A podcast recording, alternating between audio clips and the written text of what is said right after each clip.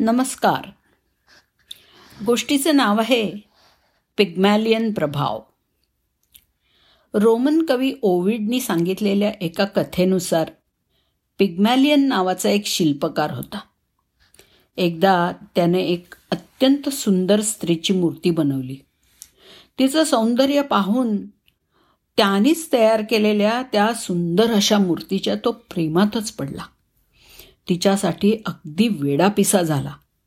त्याच्या या मनस्वी प्रेमामुळे अखेरीस ती निर्जीव मूर्ती जिवंत झाली. आता यातली कविकल्पना वगळली तरी मनोविज्ञानाच्या दृष्टीने यामधून एक अत्यंत महत्त्वाचा निष्कर्ष निघतो. तो म्हणजे मोठ्या अपेक्षा महान कामगिरीला प्रोत्साहन देतात. आयरिश नाटककार समीक्षक आणि वादविवादकार जॉर्ज बर्नॉड शॉ यांनी एकोणीसशे तेरामध्ये त्यांच्या नाटकासाठी पिग्मॅलियन हाच विषय निवडला. नंतर त्याचं संगीतमय माय फेअर लेडी या चित्रपटामध्ये रूपांतर झालं. ज्यामध्ये प्रोफेसर हेनरी हिगिन्स कॉक यांनी फुलं विक्री करणाऱ्या मुलीला प्रथम एलिझा डुलिट हे नाव दिलं आणि तिला योग्य इंग्रजी कसं बोलावं हे शिकवलं. तिला शिकवत असताना ते स्वतःच त्या फुलं विक्री करणाऱ्या मुलीच्या प्रेमात पडले. पु ल देशपांडे यांनी एकोणीसशे साठमध्ये त्याच गोष्टीचं ती फुलराणी या नाटकामध्ये रूपांतर केलं. थोडक्यात पिग्मॅलियन इफेक्ट या संकल्पनेनुसार एखादी व्यक्ती कोणत्याही माहितीच्या अचूकतेवरती विश्वास ठेवते आणि नकळतपणे अशा निवडी करते ज्यामुळे अपेक्षित परिणाम होतो. मानसशास्त्रज्ञांनी या परिणामाला त्या शिल्पकाराच्या सन्मानार्थ पिग्मॅलियन इफेक्ट असं नाव दिलं आणि त्यावर संशोधन पण केलं. या शिल्पकाराला विश्वास होता की त्याची स्वप्न सत्यात उतरू शकतात. सामाजिक मानसशास्त्रज्ञ रॉबर्ट रोसेंथल यांच्या मते ह्या शोधानुसार एखाद्या व्यक्तीने दुसऱ्या व्यक्तीकडून ज्या अपेक्षा केल्या आहेत त्या अपेक्षा एखाद्या भविष्यवाणीप्रमाणे काम करू शकतात आणि त्या व्यक्तीमध्ये अपेक्षित बदल घडून येतात. रॉबर्ट रोसेन्थल आणि त्यांचे सहलेखक लेनोरा जेकबसन यांनी एकोणीसशे अडुसष्टमध्ये त्यांच्या सिद्धांतांची पुष्टी करणारा एक प्रयोग आयोजित केला. सॅन फ्रान्सिस्कोमधल्या एका शाळेमध्ये त्यांनी आय क्यू चाचणी घेतली.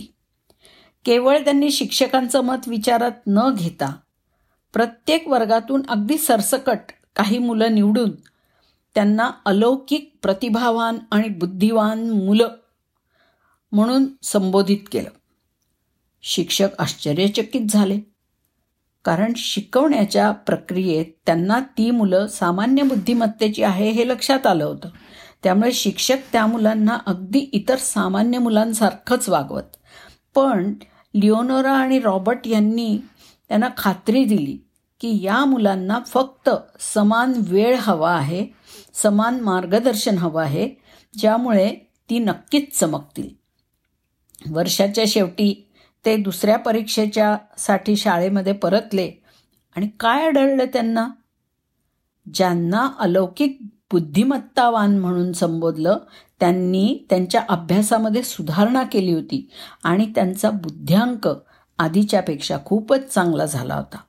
रोसेंथलच्या कल्पनेची अशा रीतीने पुष्टी झाली. विशेष विद्यार्थ्यांबद्दल शिक्षकांचा दृष्टिकोन वेगळा होता. त्यांच्याकडून खूप अपेक्षा होत्या. त्यांना विकासासाठी थोड्या वेगळ्या परिस्थिती प्रदान केल्या गेल्या होत्या. तशाच आता या अलौकिक बुद्धिमान मानलेल्या मुलांना पण मिळाल्यामुळे त्यांच्या प्रगतीमध्ये सकारात्मक बदल घडून आला. यावरून असं दिसतं की आपल्या प्रियजनांना मुलांना आणि स्वतःला पण आधार द्यायला हवा. उबदार आणि आनंददायी शब्दांवर भर द्यायला हवा. एखाद्या व्यक्तीत खूप काही करण्याची क्षमता आहे हा विश्वास हीच खरोखर यशाची गुरुकिल्ली आहे. या व्यतिरिक्त इतर लोकांबद्दलचा चांगला दृष्टिकोन म्हणजे त्यांच्यातल्या चांगुलपणाची त्यांना सतत जाणीव करून देणं या गोष्टी माणसात लक्षणीय सकारात्मक बदल घडवून आणू शकतात. आणि मग तुमच्याशी संवाद साधताना एखादी व्यक्ती तुम्ही म्हणाल त्याला जसे पाहता तशीच स्वतःला व्यक्त करेल. पिग्मॅलियन प्रभाव सर्व प्रकारच्या कामांसाठी लागू होतो. जसं क्रीडा संघापासून ते संशोधन लष्करापर्यंत किंवा कॉर्पोरेट स्थळांपर्यंत अगदी सगळीकडेच. इतरांबद्दलच्या आपल्या अपेक्षा जाणून बुजून बदलणं अगदी कठीण असतं. पण आपण त्यांच्याकरता जाणीवपूर्वक आपली वागणूक बदलू शकतो. अशा पद्धतीने आम्ही आपल्या आपल्या मुलांशी वागू किंवा विद्यार्थ्यांशी आणि आपल्या कर्मचाऱ्यांशी वागू शकलो तर ते अधिक चांगल्या पद्धतीने जगू शकतील. धन्यवाद.